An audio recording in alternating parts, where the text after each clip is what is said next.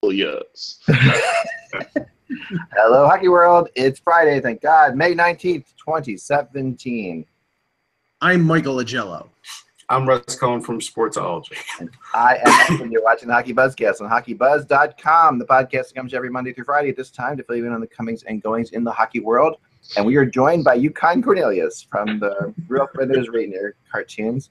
Um, no, we're, we're joined by um, by Paul McCann, Mr. Predator Paul, Pred Paul for us, um, our, our writer, and more importantly, the voice that you hear when you hear a goal scored by Filip Forsberg in the arenas. No, I was going to say, thank you, Paul. Thank Uh, you, Paul. just Yeah, thanks now. Get it right. Just thanks. Oh, just thanks, Paul. Right? you have quite a thing. So anyway, Paul, we're so happy that you could come on. Thank you so much for coming on today. Oh, happy to. Absolutely. I am so excited, and I'm just, uh, you know, as you know, you know, I've been with you guys, the Preds. They've always been my other team, um, and just completely, I just can't help but think about like that day we came down there, and I and I came down there, and with the and Jim Balsillie was rumored to be taking the team to Hamilton and all that crazy stuff, and I sat next to Vernon Fiddler and answered phone calls with you, and It was 10, actually 10 years ago. ah, That whole thing broke right around this date. Um, Yeah. That's when the Vulture first attacked, uh, attacked Nashville. right, But um, could you imagine? I mean, you knew that the town was already starting to take hockey to its heart. I mean, seven thousand people showed up on the floor of the uh, of, of at that point. I'm not sure what the name of the place was at that point, but at Bridgestone Arena.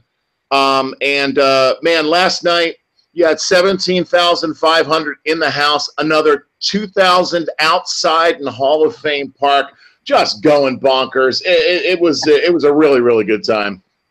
Oh man, this is run has been amazing, and um, yeah, it just it feels so it's just so rewarding. I know it's so rewarding to all of you guys who went through all of that, you know, and I can just I can just feel like you know it's been such a journey, and and and it's so funny to me, and it must be to you, Paul, to like so to hear how hip like this whole thing has become. Like you guys have like it's I don't know where the I don't know what the the great old turning point was or whatever, but that, that suddenly when Nashville went from like you know oh they're you know to an out of market you know small market team to being like the place where everybody wants to go where the Stanley Cup Finals and all the, I mean it's really something I mean it's just it's so rewarding it must be great for you guys Oh yeah, well it's funny because we were actually joking. I was sitting uh, with uh, Nick uh, Nick uh, Costa. Oh God, I can't pronounce his last name. Castaneca. Kasnika, Thank you. Easy for easy for you to say. It's not like I do this for a living. right But um, uh, I was talking to him last night, and he was actually joking about the uh, the annual ritual of the articles that say, "Hey, wow, like Nashville's like a hockey market," and that's been going on since uh, 2011 when they uh, got to the second round against Vancouver, and the Canadian press came down and had a blast at Tootsie's and ate barbecue and went Yeah. nuts, and um, all of a sudden. Nashville's a hockey market, and then it goes away during the regular season, and they get to the second round again, and it happens again. So this year, it's just uh, a lot more focused, uh, especially getting through to the Western Conference Final for the first time. And uh, boy, I will tell you what, um, as the kids like to say, Bridgestone Arena was lit last night. It was, it was unbelievable. Both games three and four, the, the the crowd was amazing. I have I will tell you something that tells you exactly how far you made it and this is it okay ready I had a soccer practice during the game where you where the Predators eliminated the Blues. I had a soccer thing with my daughter, an afternoon game, right? I had a big practice with her, and I'm getting texts from my wife who is watching the game on her own at home because she's but she's fallen in love with the Predators, and that she's never done that with the Flyers. Okay, so that she was actually watching a game Wow. texting me, texting me the updates, and she's and she's she's like every Preds, you know, she's she's there. She's on started watching hockey games on her own. I mean, she's you know, Just Sports fan. wait, just to show you the other side, there is another side. I, I was playing softball yesterday, and I was checking my phone to check the scores. And people were like, "What are you checking?" I'm like, "The Stanley Cup." They're like, "Who's in?" I said, "You know, the Stanley Cup playoffs." And they're like, "Who's left in the playoffs?" yeah. Yeah. well, the, the the the ratings are always the highest in Buffalo, no matter, and, and Buffalo is never, playing right? never, never playing. So, so obviously, Oh, I yeah, was I watching. mean, listen. I mean, it's a, this is a good. This is a great story, and it's it's just like um, you know, it's- and, and Ottawa, and Ottawa's a great. I mean, we have a potential really interesting Stanley Cup final here. You know, with these two teams. I mean, to me, See, it's it's it's it's it's a fantastic story, and the thing is, is that it, it sort of it sort of bucks the trend of uh, you know, I mean, and, and believe me, I, I, I'm sympathetic to Canadian markets regarding you know them wanting more NHL teams. But this was Oh, a yeah. situation a few years ago where you know this was a a franchise ripe for the picking, but it was not because there was the potential of support there and there were signs of support there. And you know, with other franchises right now, I think that you know, legitimately Arizona or maybe Florida or you know, there's a couple others, Carolina, where you know I think their markets that would probably or their their uh, franchises would benefit from a transfer to uh, a Canadian market. Whereas Nashville was something that I all along said I think there's something there. And uh, honestly, Paul, if you take the vote of every media member. They want that franchise to stay in Nashville, and will, will stay in Nashville now because it's the destination where they want to go. For sure. Do we lose Paul? lost Paul for a second. Paul? Okay. Let me, uh, let me, Yeah. I- I'll tell you this though, I'll- but I'll we're starting to see we're we're starting to see the time of the year articles, and it doesn't matter what the market is, where people are writing, well, which could be the worst case scenario for the NHL for for you know for ratings in the uh, Stanley Cup, and I you know I hate that because I got to tell you something. Me personally, I don't care if the ratings tanked in 2004 with Tampa and Calgary. It was a great series, and so you know what. I vote for the great series. I'm not worried about what the TV ratings are. I'm really not. Well, I mean, obviously for for the NHL, and this is not. Well, I mean, because the NHL is concerned with, they're going to get ratings in Canada no matter what.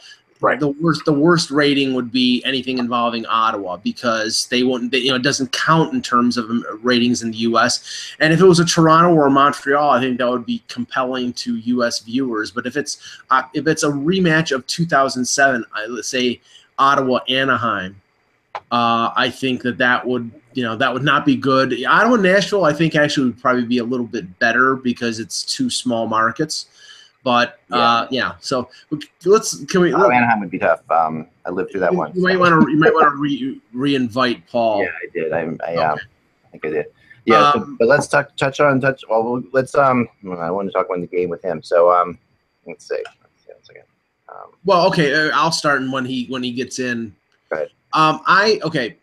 It was to my mind the strongest game that Anaheim played up until about the eight minute mark, uh, or the twelve minute mark of the third period. They really, I thought, smothered the Nashville attack. I mean, Nashville had one or two shots in the first period.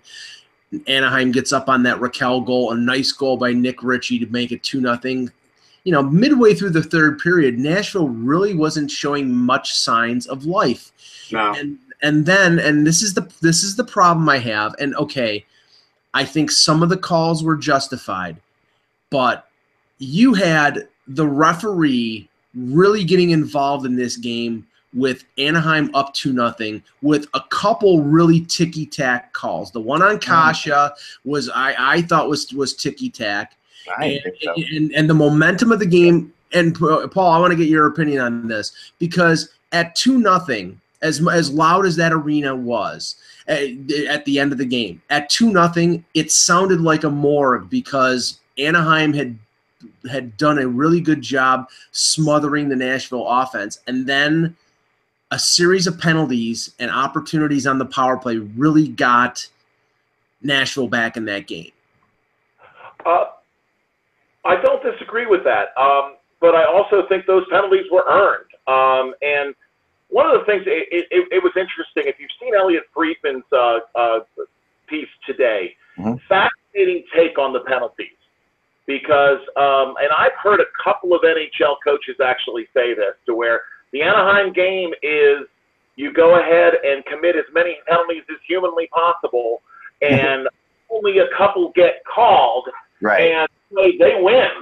And you saw that even during the five on three in the third period. Oh Yeah. my lord, did you see it in overtime yes. uh, on that? It was unbelievable. So I mean, I get what you're saying that that maybe, but they also were you know in no autopsy, no penalty mode in the uh, uh, in the um, uh, overtime period. And and you know what? When your goaltender gets butt ended, I'm sorry, that should needs to be called no matter what. Yeah, I mean, look, of, okay, of the of the four calls of, of the four penalties, I thought the, the the one that was the worst was the was the Bieksa or was the Josh Manson slash on James Neal. That but but and, and I, I said this to, to Russ, Russ before the show. Yeah. To get a five on three in a conference final 10 years ago, it would have to be double murder. And it wasn't double murder. And that that's the- we've we've seen that though. We've seen this. I mean, we've seen this so many times now. I mean, it, I mean that that was ten years ago. I mean, that really. I mean, uh, they. I mean, I'm, believe me, I'm a point. I'm a person who never a penalty should be called in overtime, no matter what happens. Like that's that's my. You know, that's way. That's how I grew up. You know, let everybody kill each other. Just go for it, whatever it is. Yeah. Unless someone's on a breakaway and yanked down from behind. No. Hey. I'll, I'll tell you what. I thought this game was was a, a matching of coaching wits to Yeah. some degree. I I thought that the way that um and try again. oh what was that?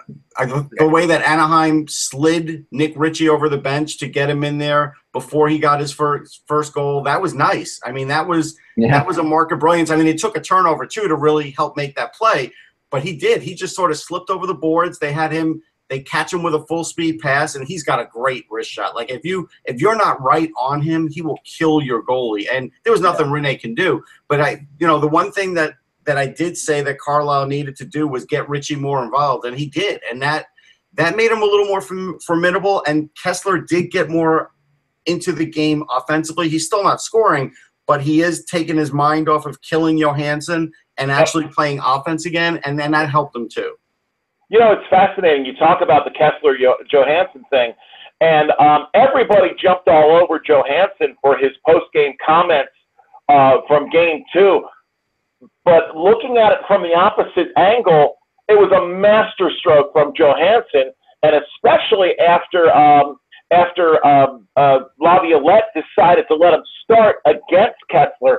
He was in Kesler's head that entire game. Kesler was completely ineffective in game three, and he wasn't much better last night. He was at least more offensive, but uh, Kesler's been a non-factor in this uh, series, especially if you get if you give it to where his job was been to stop Johansen.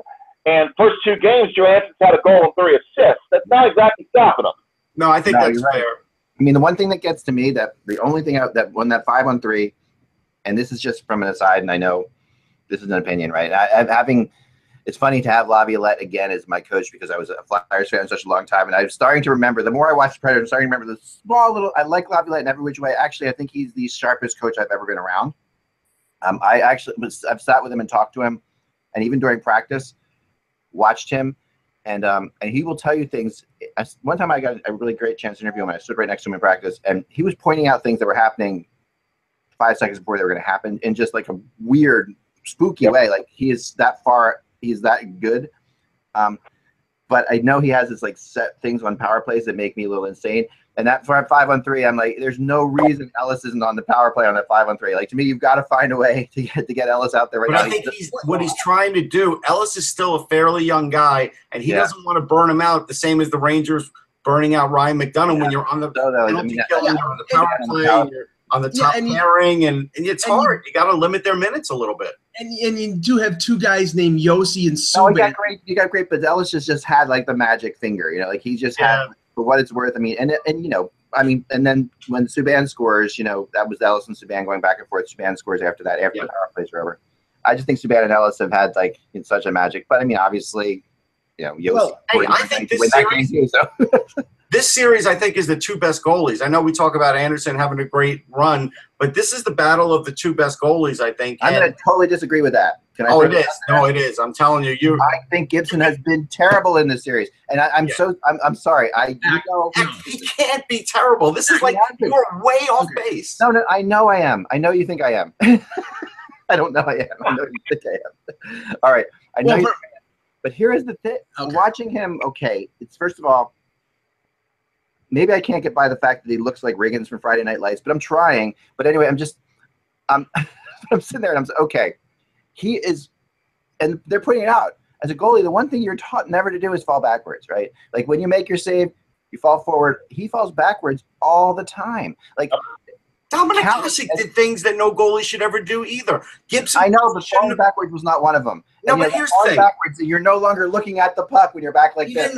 you can't. even if listen, even if you're going to get on him for going and getting his stick, Yeah. no, I'm not. I thought that was great, and I thought. Oh my I- God! Are you kidding mentally, me? I'm telling you, he is a guy that's mentally strong, and if he's going to do something, he's going to do something, and he doesn't panic. strength, or is it paranoia that he just, or is it just nervousness that he can't stop it if he doesn't have his stick and he Well, I think all goalies have that. I think that's I know. fair. Well, Paul, what are your what are your thoughts? I'm sorry. Well, I, I tell you what. After watching Gibson, uh, my my my attitude on Gibson's actually improved uh, as the series has uh, has gone on. I, I feel like he. Um, I feel like he's got a lot going for him. I think there is some technical things that he absolutely needs to work on. Um, Eck, I agree with you. When it comes down to the, the, the falling backwards, that drives me nuts. But I will tell you, he's positionally sound. He likes getting square to the shooter. I, I, I like a lot of the things I see out of him.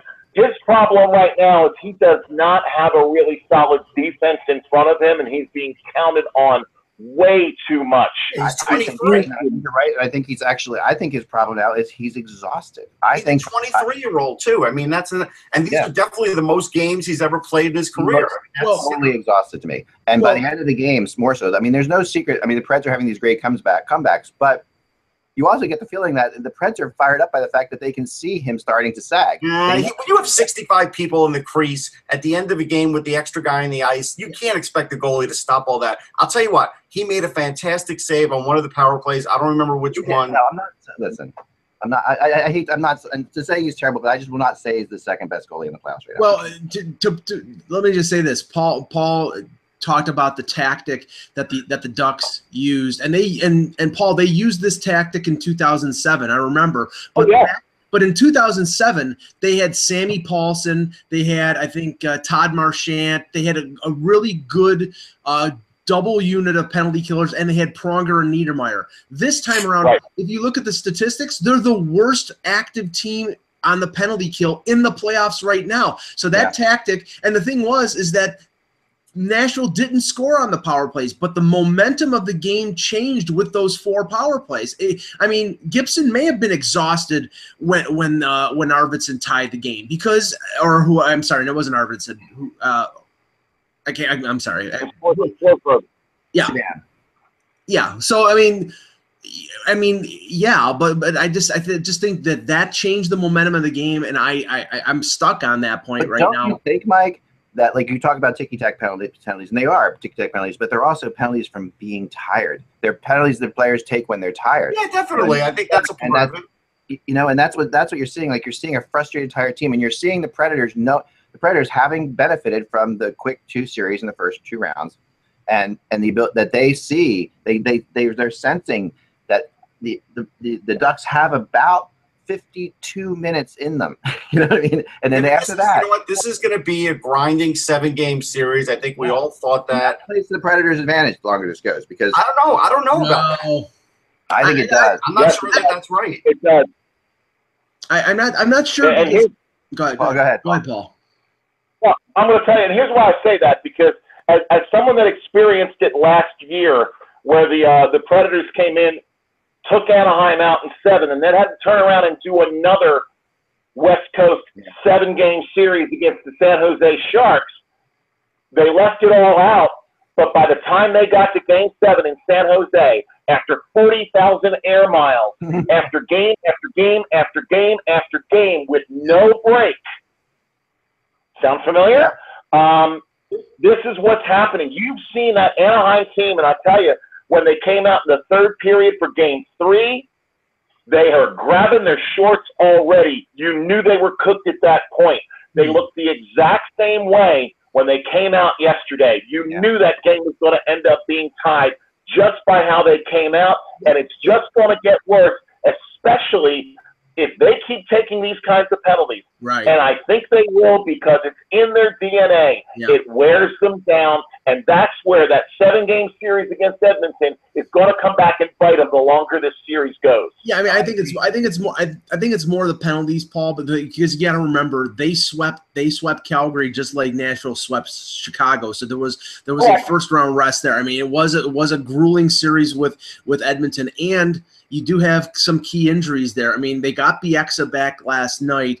Um, Uh, Patrick Eaves hasn't been, and he Patrick Eaves was good for them in the first round. He hasn't been available to them. And then last night, Rakell got hurt in the third period. He didn't come back for overtime, but they say he's okay. If they lose Rakell, and Yeah, that's that a would be a big, big that, loss, that's a big loss. But here's the thing, guys. So this these are two teams. Okay, so the way they it was really exhausting to play Edmonton. First off, Edmonton Edmonton is a team you have you're, you're chasing constantly. The speed that they use. I mean, they that game that whole series was played at a really high. But I think at that point, the effects of that series, I don't think are carrying over to this point of this series. I think game one, I think the maybe Predators won game because one, maybe even game two, but that's it. I mean, not, but that's too. no, That's but we're too far into this now, and it's a tie series. No, but yeah, but you're not the last two games. I agree with Paul. Like the, at the end of the third period, you have seen you have seen that. I mean, there is no question there.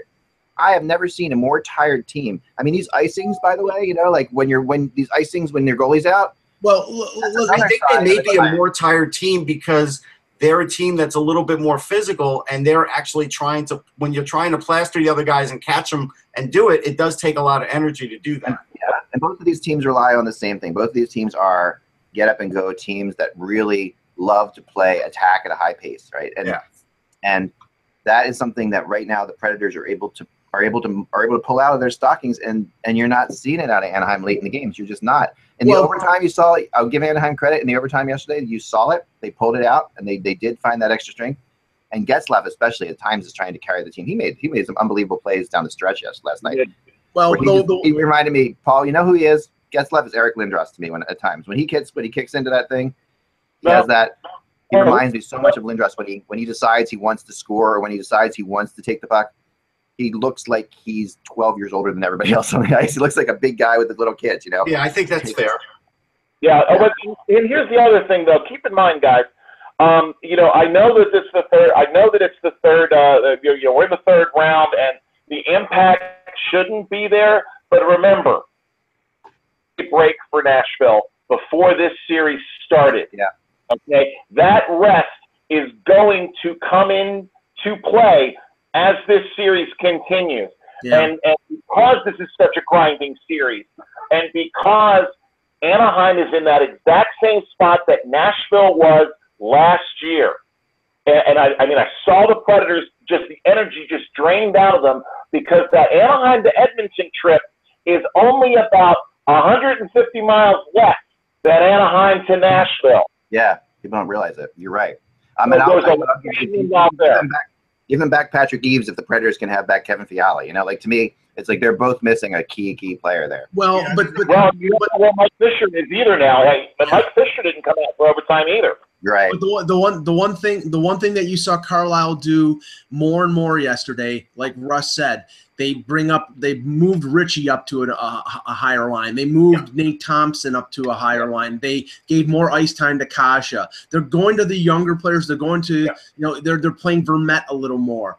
And I think, You have to. Yeah, they have to. And then I know, that Cam Fowler played 28 minutes last Fowler night. was unbelievable, by the way. But, I mean- was Oh yeah, he's been incredible. one of the Dream- best games I've ever seen Cam Fowler Yeah. play. dream the impossible dream NHL NHL teams out there that that guy is going to get the free agency. There is no way in hell Bob Murray is going to let him even get close. Not a chance. Yeah, no, I agree. I agree. And, and you know, to me, you're really the way the way he's played the whole series. I mean, this is the this and the playoffs too. I mean, he's had an incredibly crazy playoffs. I really felt bad for PK Subban the way that game ends because it's like, and it is a PK Subban thing too because I've seen him do that against Montreal. I, I've seen and it, it's it's it's weird to me that he. You know, gets his stick around and doesn't get it flat. You know, like to, to, to, to stop the puck, and then tries to tip it over the same thing. Josi does the same thing. You saw two, Yeah. Two of the you know two goals from Roman Josi went went ticking off of his stick. One in game two and one last night. Both. I mean, both of those goals did not go in. Two of those goals did not go in cleanly, Right. and you could see them change direction, not in time for Rinne to make the make the reaction. And look, it's a bad bounce. It happens. It is. I it is. mean, It's PK. It's PK trying to do everything he can humanly do. You know, that's what it is. It's, it's you can't blame a guy for that. He absolutely tries to do everything he Yeah. humanly can do, and that's what he's going to do. But in that situation, you know, if you get your stick around and you just get it flat versus trying to trying to deflect it over the net, you can't deflect a puck over the net when you're that close to the net. And it's just something to me. It's the instinct is the instinct took over, and you feel bad. But you know, it's been such an interesting thing. I want to touch on something that's I know really hard probably for you to talk about the PK Subban Shea Weber difference in the playoffs. You know, That's Uh, yeah. as I'm watching this, I've talked to people all year long because Montreal fans are still like, oh, you know, the, the Predators got further, they got the better trade. I would still take Shea Weber. That's just me. Uh, but not, but think about this, Eck. Not in a Peter Laviolette system. Yeah, I guess Right, that's I think that is the, the key. That's a really good point. Yeah, that's a really That's where, that's where I think both teams won this. I mean, you know, talking about four years, five years down the road, who cares? But right now, this is where I think there is a clear winner in here because Shea Weber was the absolute perfect fit for Montreal and the system that they're playing. And PK Subban, once he got through the injuries, once he acclimated to Nashville, once the blue line finally started playing together at the end of January and this team started gelling, I have been incredibly impressed with the team play, with how PK has fit in in Nashville. Because Nashville has said, look, we're going to let PK be, be PK. Because honestly, having a personality is not a bad thing. Are you listening, Montreal?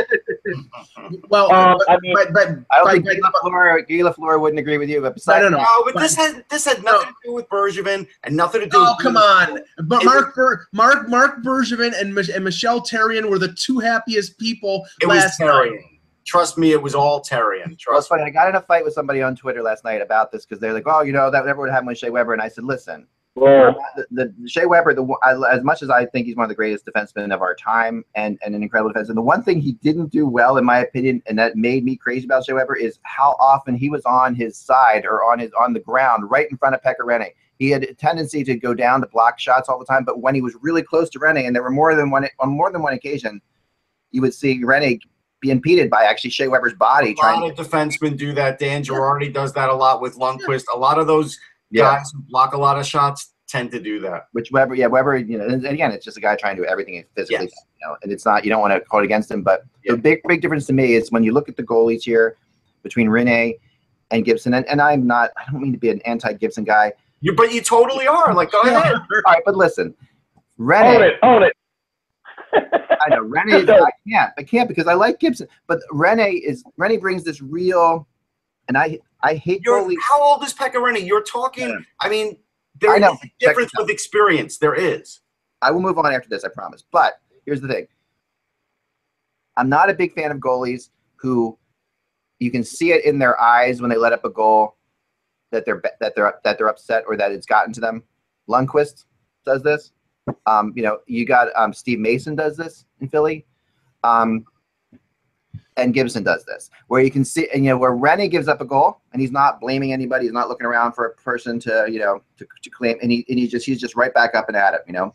Brodeur used to do that. Did it ever hurt him? Come on. I, I, I don't I don't pick on pick up on that with Gibson to the to the other extreme. Any goaltender who drifts out of his net in overtime with the puck behind the goal line and the, the- sort of lackadaisically goes for the stick, I'm like, this guy has got like nerves of steel. Yeah, he does. He Hey, look, uh, I'll take the take the Anaheim Nashville thing out of it. I'm feeling pretty good about John Gibson being in net for Team USA. You should be. Yeah, You should be. he's the future of a, in He's 20, already won a gold medal. You should be. in 2022 act when the Oli- when the when we're playing in the Olympics in China, John Gibson's Yep. probably your goalie. Yeah. Oh man, I don't know. I I don't know. agree. agree. I'll take Ben Bishop. I'll take. No, you won't. Uh, Bishop will be in a wheelchair by 30 then. It'll be 38 or 39 All right, okay, years old. Bishop. It'll be Hellebuyck.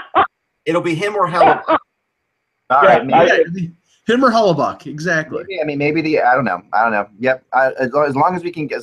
Or or maybe maybe maybe maybe it'll be Tyler Parsons or Joseph Woll. Yeah. I mean, I am the. I, the Team USA is exciting. I mean, that's going to be incredible. I mean, that I can't wait to see them all together. I can't wait. You know, you saw a little bit in this World Championships, but you didn't really see it because I mean, uh, with a Team USA without Auston Matthews is is, is not a Oh, Team yeah, USA I mean, it's it's a whole different world. That's that's that's that's that's the key. I mean, we've never had Team USA's never had Auston Matthews before, like or any player like that. So Well, that's no, that's not entirely true or fair. It's not. it's not. They've All right. had Mike Modano. I mean, let's be fair about this. I'm being fair. I think Auston Matthews will go down as a better player If than you're Mike. telling me today he's going to be better than Mike Modano, I got to say, let's wait and see. That's a big chore right there. I'm telling you that. You can say wait and see. Um, all right. uh, all right, Pete, you want to hang out and talk the other games with us, or do you have to get going? Or Actually, I do. I got to get back to my day job because uh, you know that kind of pays the bills. Okay. sorry for calling you Pete there, Paul. Sorry about that. Always gonna Oh, no after that. problem. Hey, enjoy the guys, and uh, we'll see what happens tomorrow night. It's going to be one hell of a game, that's for darn sure. And uh, man, if you think uh, last night was loud at Bridgestone Arena, uh, I, I have a funny feeling if they come back with a chance to get to the final um, in Game Six on Monday night, um, That's there's going to be a lot of shredded vocal cords in Music City come Tuesday morning. Oh, I bet there will. yeah. Hopefully, um, you know, next week I'll buy you a beer down there. All right. Well, get on down here. We'd love to see you. Well, I'll be there. All All righty. Thank you, Paul. Take care. We'll talk to you soon. Talk to you then. That's Paul McCann. Um, follow him at Preds Paul on Twitter. Um, Paul's the best, absolutely the best. He added that element of danger too with the fan because you never know if it's going to come down into I felt like he was going to kill him at any moment. Yeah. Yeah. I know. What but is? Paul's the What best. I mean, Paul, What is this, Vic don't Paul's Morrow in the? Twilight Zone movie? Paul's a great hockey buzz story too, which I just, you know, the fact of the matter is like when I started the blog, Paul's from the Philadelphia area, but he lives in Nashville. He was working for Dell Computer down there, and you know, doing his thing, and and uh, he just wanted to write, write. You know, he, he's the one who kind of got me turned on to the Preds. We started talking about the whole thing, and um, and then he started writing for the writing for the Preds for our website.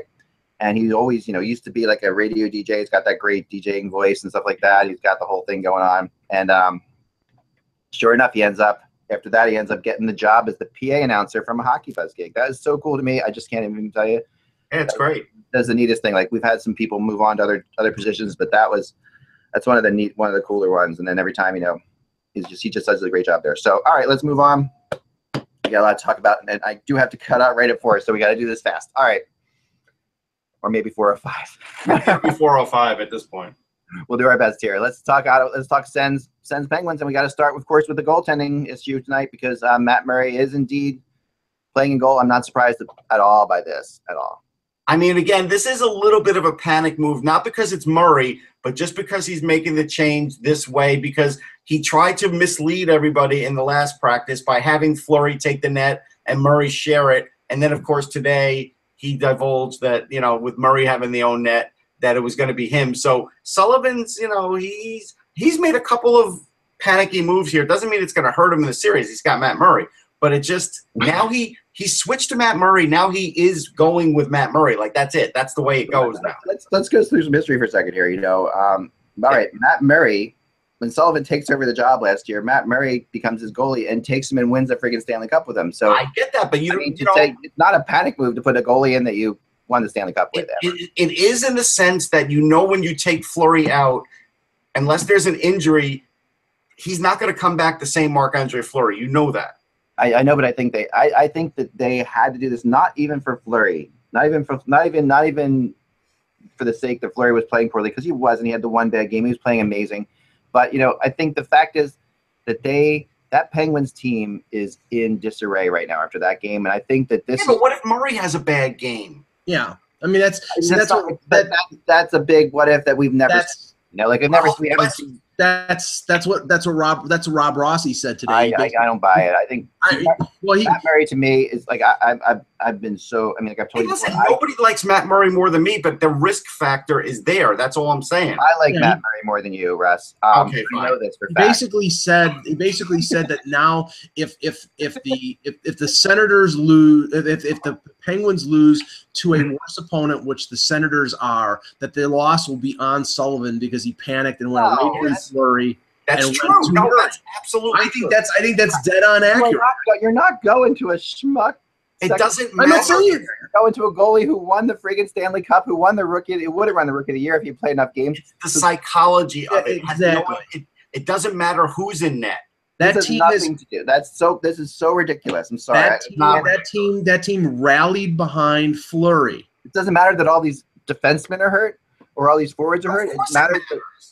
They rallied behind Fleury. I don't think so. This year, they did. Yes. I don't think so.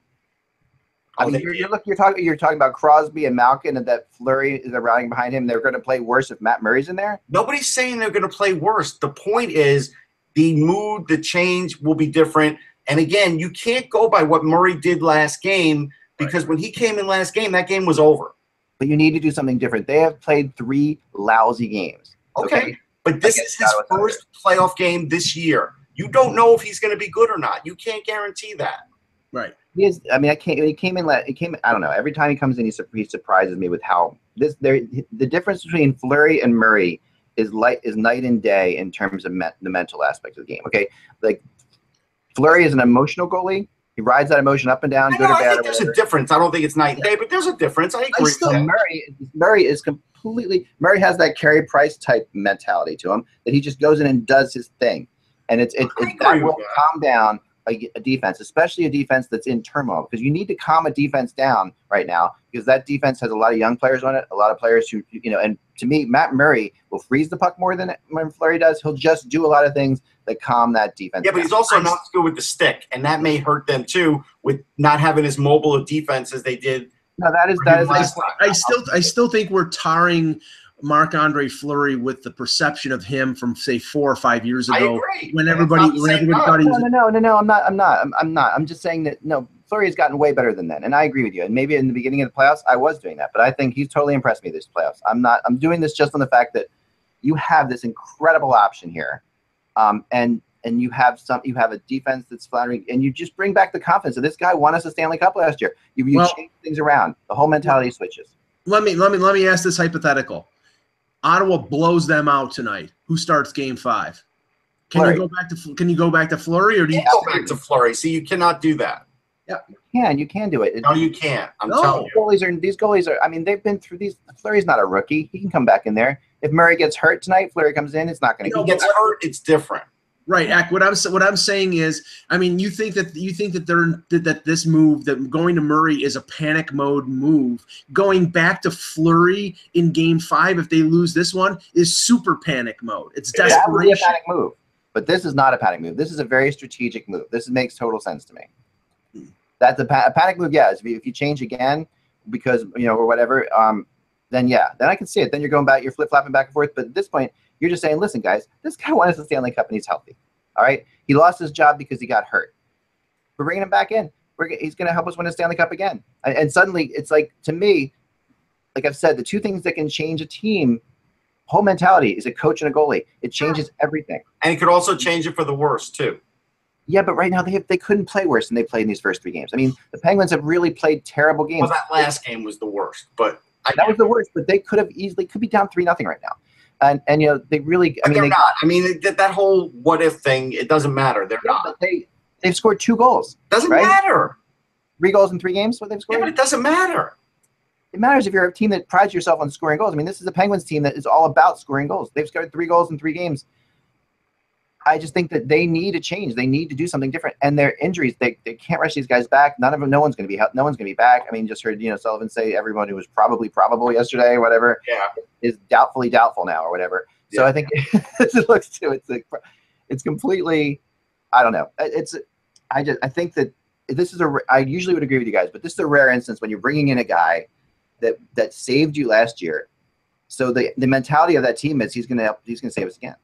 Listen, half the reason they got killed in that game was having Mark Streit play five on five. That oh, was no, that's no was question hell of a about that, mistake. okay? And that's not going to change with, with Murray in there either. I mean, Mark Streit shouldn't be out there in five on five situations. Well, I, I think what I think what you should be prepared for tonight uh, with Craig Anderson is a little treatment like uh, Gibson and to an extent Rinne gets, and not that they're going to run him, but they're going to they're going to have to go to the front of the net and they're going to have to disturb him because he's so on right now that Yeah. they have they have to shake him up. If they don't do it, they're going to lose. You know, they're going to score one goal again or Right. less and not win. So they're going to have to get in his kitchen. or they just need to shoot instead of too many passes because they're doing that too. Yeah, no, I think that that's. I think those are great points, but I think that this goalie thing is getting blown out of proportion here. Um, it really is. I mean, first of all, I think Matt Murray's going to be the goalie for the Penguins for the next several years. Like, I think that this is the guy. Yeah. who's gonna be the guy. So, unless unless Marc Andre Fleury screws them and doesn't waive his no move clause. could right, right. You could also argue here that the Penguins are as bad as they played in this series. They really are close to. They're that close to repeating for the Stanley Cup. I mean, you can't anything you can do right now, you do because all you have to do is win three more games in the series and then beat you know either Nashville or Anaheim, which they'll be favored to do. Right. unless you know they would lose more players injury. I mean, I, and I, I keep making this point, and you know, people are going to label, label me as a sen as a sense hater, but this is not an overly talented team. This is a team with decent talent that's playing a system that is effective in shutting down the other team that has more talent. They, I think Boston had more talent. I think the Rangers had more talent, and I think Pittsburgh has more talent. Yeah, but can I rephrase what you're saying to what I think you're saying, which is that this is not a group of talented players, but this is a hell of a team. I mean, No, that's they, they're a very good team. They are. what's happening right now. I mean, they are they are a better team than Boston was. They're a better team than the Rangers were, and so far they've been a better team than the Penguins have been. Now they don't have the talent, but the way they're playing, the system they're playing, they're just a better hockey team. And right now, they there's nobody that they can't take out. I mean, they could they could win it all, and it and it's hard as hard Look, as it, anybody in it right now can win it all. I mean, that's no, I know, I know, but they're not. I mean, you can no longer sit there and say that just because of how well they're playing, how well Anderson's playing, the whole, how well Karlsson's playing. I mean, there's a whole thing there. All right, let's move on to Carolina, okay? Because we got to talk about some things here. Um, we're going to get into. We've been we've been doing this thing for the expansion draft because we know how much everyone loves the expansion draft, and we're going to go into Carolina today. And I've been using this website called PlanMyTeam.com, which is a really good website. Um, the guys are great. I'm going to more on them later next week because I might have something to talk about with them next week because they really are. I really want to work with them. They, they do great stuff. So here's this. Here's the Carolina Hurricanes. Remember how this works? Is you have to you can keep seven players, um, and or you know you have the option of seven forwards, three defensemen, and a goalie, or eight skaters and a goalie. Yeah. I, I I will say I will say after looking at the Carolina Hurricanes and their and their preparation for the expansion draft that there is no team in the NHL better set up to lose nothing Yeah. in the expansion draft than Carolina because all of their good young defensemen are exempt. Uh, all they they have enough. Sp- so right now they're you know they're going to be protecting. I looked at the list. They're going to be protecting uh, Klas Dahlbeck and Ryan Murphy along with Justin Faulk. So Hanifin, uh, Pesce, all their other defensemen, they don't have to. They don't have to worry about it. And and they, you know they they they're going to be able to protect their top six. So Staal, Skinner, Rask, Lindholm, Lee Stempniak, you know, a guy like Nordstrom and Teravainen, and the only guy, you know, that, you know, they lose like a not a Na- Nestrasil or a, maybe a Right. Philip Di Giuseppe. So they're not losing anything of consequence at all. No. Yeah, no, they really are. They only have the one player who they have to protect in Jordan Staal. Um, that you know that of the of the you know movement, the no movement clause or whatever. Um, they're going to be and this and I you know what I really like this team moving forward too. I just think that people, I can't imagine you know to me, the Metro Division is the best division in hockey, but it's only getting better. Yeah, I mean, look, when when Hayden Fleury comes in next year, he's a heck of a defenseman. I like Roland McKeown a lot too. So they Yeah. Jake Bean will be great when he gets there. It's going to be a few more years for Jake Bean, but they they're going to have a one of the better blue lines in a couple of years. And, Like, they're going to make a trade, or, or they're going to Yes. sign Oshie. Or they're going to do something interesting down there to, to they're, they're gonna they're gonna make they're gonna make a trade because they have they have too many young defensemen all coming uh, up for contract around the same time. So you could see. I mean, I, I don't. I'm not advocating them trading Noah Hanifin, but I mean, I know that the, the his name has been out there. If they really want to get themselves a a legitimate top two line center, you know, say they want Matt Duchene, a guy like Hanifin probably is the price that they're going to have to Yeah, pay. he, would- he would get him Matt Duchene. Yeah, he would. Um, so yeah, I mean, I think this team's pretty set up in a pretty good way.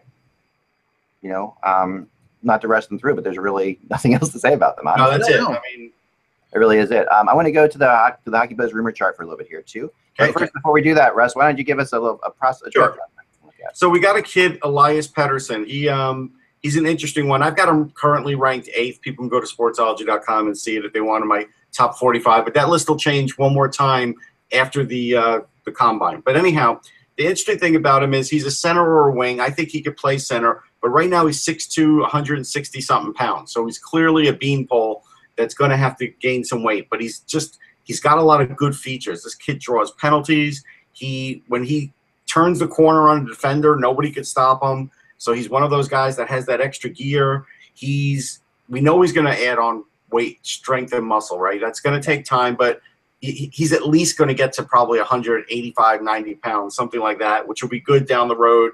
Love his wrist shot, and on the bigger ice surface, like he's unbelievable. I think still on North American ice, he'll be really good. So he's a kid, you know. If you're in the top 10, you're going to be looking at him. And depending on where you pick, you're going to be thinking about this guy. That's interesting. I, I love, I love, I love. You know, what's funny is every time you go through this, I love learning these new players. Um, Yeah. I did not know. I mean, I just think that every time you go through it, I, I'm continually reminded of the fact that it's, you know, just because it doesn't have a, you know, an Auston Matthews in this draft doesn't mean we're not going to see great No, players. and that's the thing. I keep trying to tell people just because we haven't said that, like, identified a guy that could be like a superstar from this draft, doesn't mean there isn't one. No. Right. I, I, I keep saying that this this draft could be more exciting than the, the previous two drafts for one in, in for one in one aspect. Uh, you know, maybe from say pick five to pick fifteen or sixteen. You know, there's not a great deal of difference. I mean, there there are significant things, but you know, but teams are going to have different players uh, at uh, higher or lower on their draft boards, and they're going to be willing and more able to move up in these drafts or move down because I don't think uh, the general impression is that it's not as strong. So I think there's going to be a lot more flexibility and a lot more horse trading. You'll, you'll be able to make some more trades because I think the team's boards will be a lot different than they were last year. And I think there'll be great discrepancies. And when there's great discrepancies, then that's when you can make deals. And Jim uh, Jim Nill, who's got the number three pick, apparently has come out and said my pick is in play, meaning I'm willing to trade it. But He's you know, not trading his pick. Trust I, me. when I, I know, I know, Now, but would he trade down? Yes. But Yes. he's not trading out of a third Oh round. no, a no, third no. But pick. but yeah, that, and that's all I'm talking about. I mean, he could be willing to trade from pick three to pick eight because he was supposed to be a pick eight. right. He So- might do that. But this is Jim Nill we're talking about. You know, Yeah, no. never deal that pick altogether. Uh, of course, Yeah, not. Jim Nill is probably one of the best GMs in the league, and I think that, that that might be why he does it, or it might be why he's saying it at least, because you know he's putting. Yes. I like when I like when I'm not I'm not opposed to you know. First of all, remember you know anyway if if it's public, then it's a Right. ploy. you know, because if anyone's put, there's no reason for a GM to publicly say, hey, you know what we'd like This like is to the time of the year when GMs speak. You know that they're not telling the truth. And Jim Nill is very aware of that too. Like he's very he's very aware of social media. He's very aware of the fact that if he says something about this, it's going to get out there. Yes. This- This is this is where this is where general managers become like lawyers. How do you know that they're lying? Their lips are moving. Yep. They're alive, yeah. Um, couple rumors before you get the rumor chart. Um, today, I, I was read about Kris Russell and, and the Red Wings. I've heard this a lot. Um, and you know, the interesting thing about Kris Russell last year was remember he it took forever for him to sign. You know, Yes. And and you know everybody said he was he had like six or seven teams interested in him in the beginning of the year. There was this big thing we all expected him to sign, and he took forever for him to sign. Eventually, signed with Edmonton. Had a you know a heck of a year with Edmonton, like really good year with Edmonton, to the point where he proved himself to be a really solid defenseman. I remember one point last year talking to somebody about Detroit and them saying, you know, Kris Russell's good, but you know what's the difference between him and say you know I don't know, you know, like a like a bunch of other defensemen out there, like Kindl or, or somebody different, like a different player like that. Not Kindl, but who I'm thinking of other defensemen that were available. And I think Kris Russell, what I heard, is really has, has differentiated himself from a lot of the pack Mm. to the point where he's probably going to be, you know, one of the going to make out really well this this year round. The con- the concerns about Kris Russell last year, I think, are still going to be the concerns this Oh, summer because he's a 30 or 31 year old shot blocker, and he had a great year in Edmonton. But the thing is, now he's another year older. He's another. He's wearing an, the the wear and tear on him is is another year. So I think you know he's he might grab the first long term deal that gets offered to him. But this is the concern for Detroit. And this is, you know, Ken Holland is one of the sharpest general managers in the league. But I think that if they go out and try to make signings and make moves, it smacks of desperation because they're going into a new building and they want to be, a, they want to not contend, they want to contend for a playoff spot. And if you look at that team, that team is so far away from uh, being a playoff spot. They should re, they should tear it down and rebuild. But I don't think they're going to because they can't. don't I agree that they're that far away from a playoff spot. I actually think that they aren't. I, I don't think they should tear it down and rebuild. I think that they, you know, they, yeah, they definitely maybe could have started rebuilding a year or two earlier. I agree with you there, but I mean, and I think they're more retooling. I mean, they they have some they have some great players that had bad sophomore years last year, so it'd be interesting to see how they come back.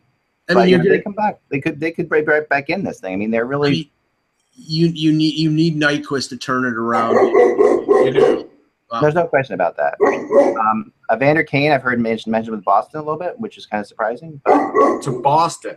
yeah, Well, Boston. That that would be that would be a that would be a commentary on how how desperate Buffalo is to get rid of him that they would trade him inside their own division. I heard that they are 100. I talked to somebody who said they are 100% getting rid of him, um, moving him out. And and I hate, like I said with my blog, I hate ever saying 100% of anything because that's I've learned by now that you should never say 100% of something. But Well, I was that- told 100%. That was the quote. Well, maybe so- if you're rooming with Chara, something happens. I don't know. Well, that that I mean, I mean that goes hand in hand with everything that has been heard in Buffalo about Kane over the last year. But you know, I, I think it, it, it's to the point of hundred percent now because he actually had a good year and they can actually get something for him. But they Yeah. wanted to get rid of this guy for a year. Yeah, Bruins were trying to get Landeskog and Evander Kane. I was told they really they want to they want to go for both of them. That's a really big that's a big um, meatball there. Okay, so here's, this is this to me smacks of the Cam Neely influence then, Yeah. because they clearly are trying to get bigger players. And I got to tell you something, the Bruins don't want to get slower, and if they get either one of those guys, they're getting a little slower. Yeah, Yeah. but th- this is what I don't understand. How do they do this? They're up against. no, against I know they're gonna have, they're gonna have to turn. They're gonna. Well, they have young defensemen. That may be the way. Well, no, no, no. I mean, not in terms of being able to get these guys. You know, Oh. having. I'm, I'm saying cap wise. You've got Krejci at s- over seven million. You've No, I think you can get. I think you can get Buffalo to swallow a fair amount of Evander Kane. I right, do. but, Yeah, but Landis Landeskog is over five million. I mean, what do you you know? Are they going to? Colorado will have to eat some of that too, They'll probably have to take a Matt Beleskey back or somebody like that. Yeah. or do that. I mean, they'll, and they'll get something for you. They'll get something pretty good for Landeskog too. Yes. Um, and some and now the island, the other one is the Islanders Avs trade rumor that I've heard um, has been kicking around for a while now. Um, but to, it seems as if you know I've heard it go back and forth. Now it looks as if maybe Garth Snow is going to still be there, obviously, and that they're going to let him make this trade and pick up. Um, and Matt Duchene is their target for sure. So the Islanders want Duchene in a big way. Um, They're only getting they're only getting them if Pulock or Hamonic go the other way, and I don't. And and, and it's going to take and it will take more than Pulock too. No, yeah, I was told Hamonic, um, Halak, for half, but and, and eating half of the salary of Halak. So that would be they would they would keep half the salary of Halak on the island, and a top Which- offensive prospect. Um, but I haven't been told who it is, but it would all they would tell me was it's a player who could step right into the Avs lineup. So. Well, then it's Josh Ho-Sang. Ho-Sang or Beauvillier or somebody like that, or, D- So or the Dal chances Cole. saying Halak and Hamonic maybe for um for Matt Duchene. Well- uh, it's a good deal. Well, I I mean, if they're taking on Halak, does that mean that they're that that Colorado? I mean, there's been a lot of talk about Colorado looking to move Varlamov. No, actually, they said they're going to protect him. If you remember, Wow. I mean, that's well. they, Then the, said- they came out and said they will protect him. Now that's Sakic. If Sakic moves out, I don't know Right, right. what will happen. Right. Right. That's the that's the deal. Okay, so here let's get to some of the rumor chart stuff here. We got three names today for you. Been checking the list and making my leap my list and checking it twice, as they say. So here's my three names today. Um, Santa Eklund. start yeah, we'll start with Sam Gagner, um, who had a really great year last year. Played for almost nothing with with Columbus.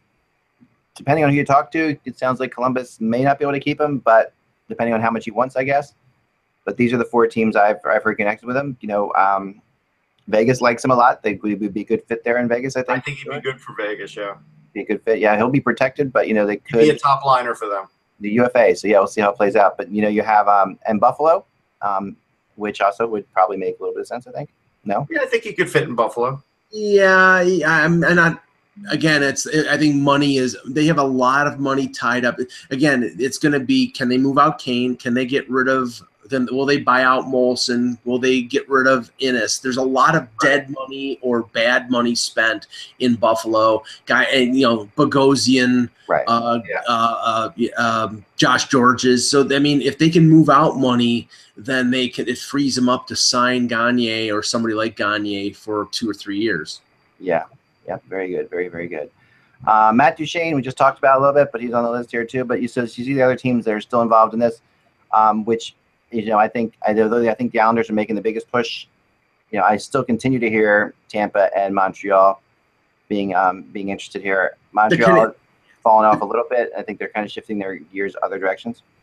I mean, the Canadiens make so much sense because I mean, Yeah. you know, and and a Duchene a Galchenyuk deal or something along those lines would would really. Although I think if they tra- if if Colorado's trading Duchene, I think they get, they'd want to get a defenseman. So if that's the if that was the case, then they'd probably be asking for Juulsen or Sergachev or Beaulieu. Yeah, I think it'll end up being Beaulieu. I don't think they'll they'll move on Juulsen. I think they and, and also his injury history probably scare him. And then Sergachev, I think, is untouchable. Yeah, but the thing is, Russ, I, I think Montreal Montreal has soured on Beaulieu, and if if you're Sakic, you know why would you want a guy that they've soured on? It doesn't matter if they've soured. Listen, Montreal soured on Ryan McDonagh. Yeah, that's true. Yeah, that's true too. Um, all right, so Anthony Duclair is the last one who we um, we brought up last year a couple times. He was. It sounds like you know Arizona keeps talking more and more about how you know they're going to give him another shot. He's going to come in there. He's going to be their guy. Um, but it, part of that, some people do believe that that's just talk up to try to hype him up a little bit to get him moved. Um, and I keep hearing Ottawa, which is fascinating because here's Ottawa team that's playing in the playoffs. Um, but they they Oh. last year were kind of leading the leading the charge for Duclair. That's home territory for him. Like he's, he, Yeah. he- you know. So I think that that does make a little sense. I still think Philly will be in on him though. yeah, I do. do too. I do too. It's home. It's home territory, in Ottawa. You know, all all evidence to the contrary in the playoffs. They're desperate for offense because they, you know, I, you know, playing Boucher's system, you need more offensive players who can create with with lesser opportunities because they're playing that defensive system. Yeah, for sure. And I've I got mean, if you get Duclair, you can finally move out Matt Read. You know what I mean? yeah, yeah. Well, well, Matt Read, Matt Read, a lot of people believe could be the guy who's taken in the. But I, Yeah. I think I think Arizona has driven down Duclair's value so much They have. They've killed it. that you're that you're talking about maybe getting a second round pick in a in what's a, considered an okay draft, whereas before you know, you could have been asking for top prospects. I And- think they could trade Scott Laughton for Matt Anthony Duclair. That would be fascinating if they could. I think they would do that if they could because they do like him. Um, you know, Montreal also has always kept an eye on him, and Pittsburgh, believe it or not, who has been sort of in the background as well. And No, I could see Pittsburgh. I could. Yeah. I mean, he could be a great, you know, again, you know, you don't put all the pressure on him to be the guy. You go there. yeah, that's that he'd be the forward version of the of the Justin Schultz acquisition. Buy Yeah. buy low, buy Right. low, and, and get him. Yeah. You know, playing with Yeah, Malkin for or sure, Crosby. sure. Um, all right. Uh, that's all the time we have for today, guys. Great, quick show. Thanks again to uh, Paul McCann for joining us. And uh, thank you guys for all your hard work this week. We really appreciate it. And thank you all out there for supporting the site um, and the web and the and the podcast at patreon.com slash hockey. Or you can support the uh, website, of course, hockeybuzz.com, and become a season ticket holder for 20 bucks and get on the rumor chart. Um, doing lots of updates this weekend. And of course, you know, lots of great games ahead. So by the time we get to Monday, let's see, we'll be we'll have two more games in this series, in the Senators Penguins series. Yeah. So we'll be heading into game into game six. Is that right? Six for- It for could be Brett. o- it could be over if Ottawa Could wins. Yeah. Could be over. Yep. All right. Interesting. Fascinating stuff. I think it's gonna be great. And the other one, we'll have another game for sure. In the we'll be going back to game six for for the Predators on Monday night, I guess. So. Yep. All good stuff. Remember, guys, without the buzz, it is just hockey. We will talk to you on Monday.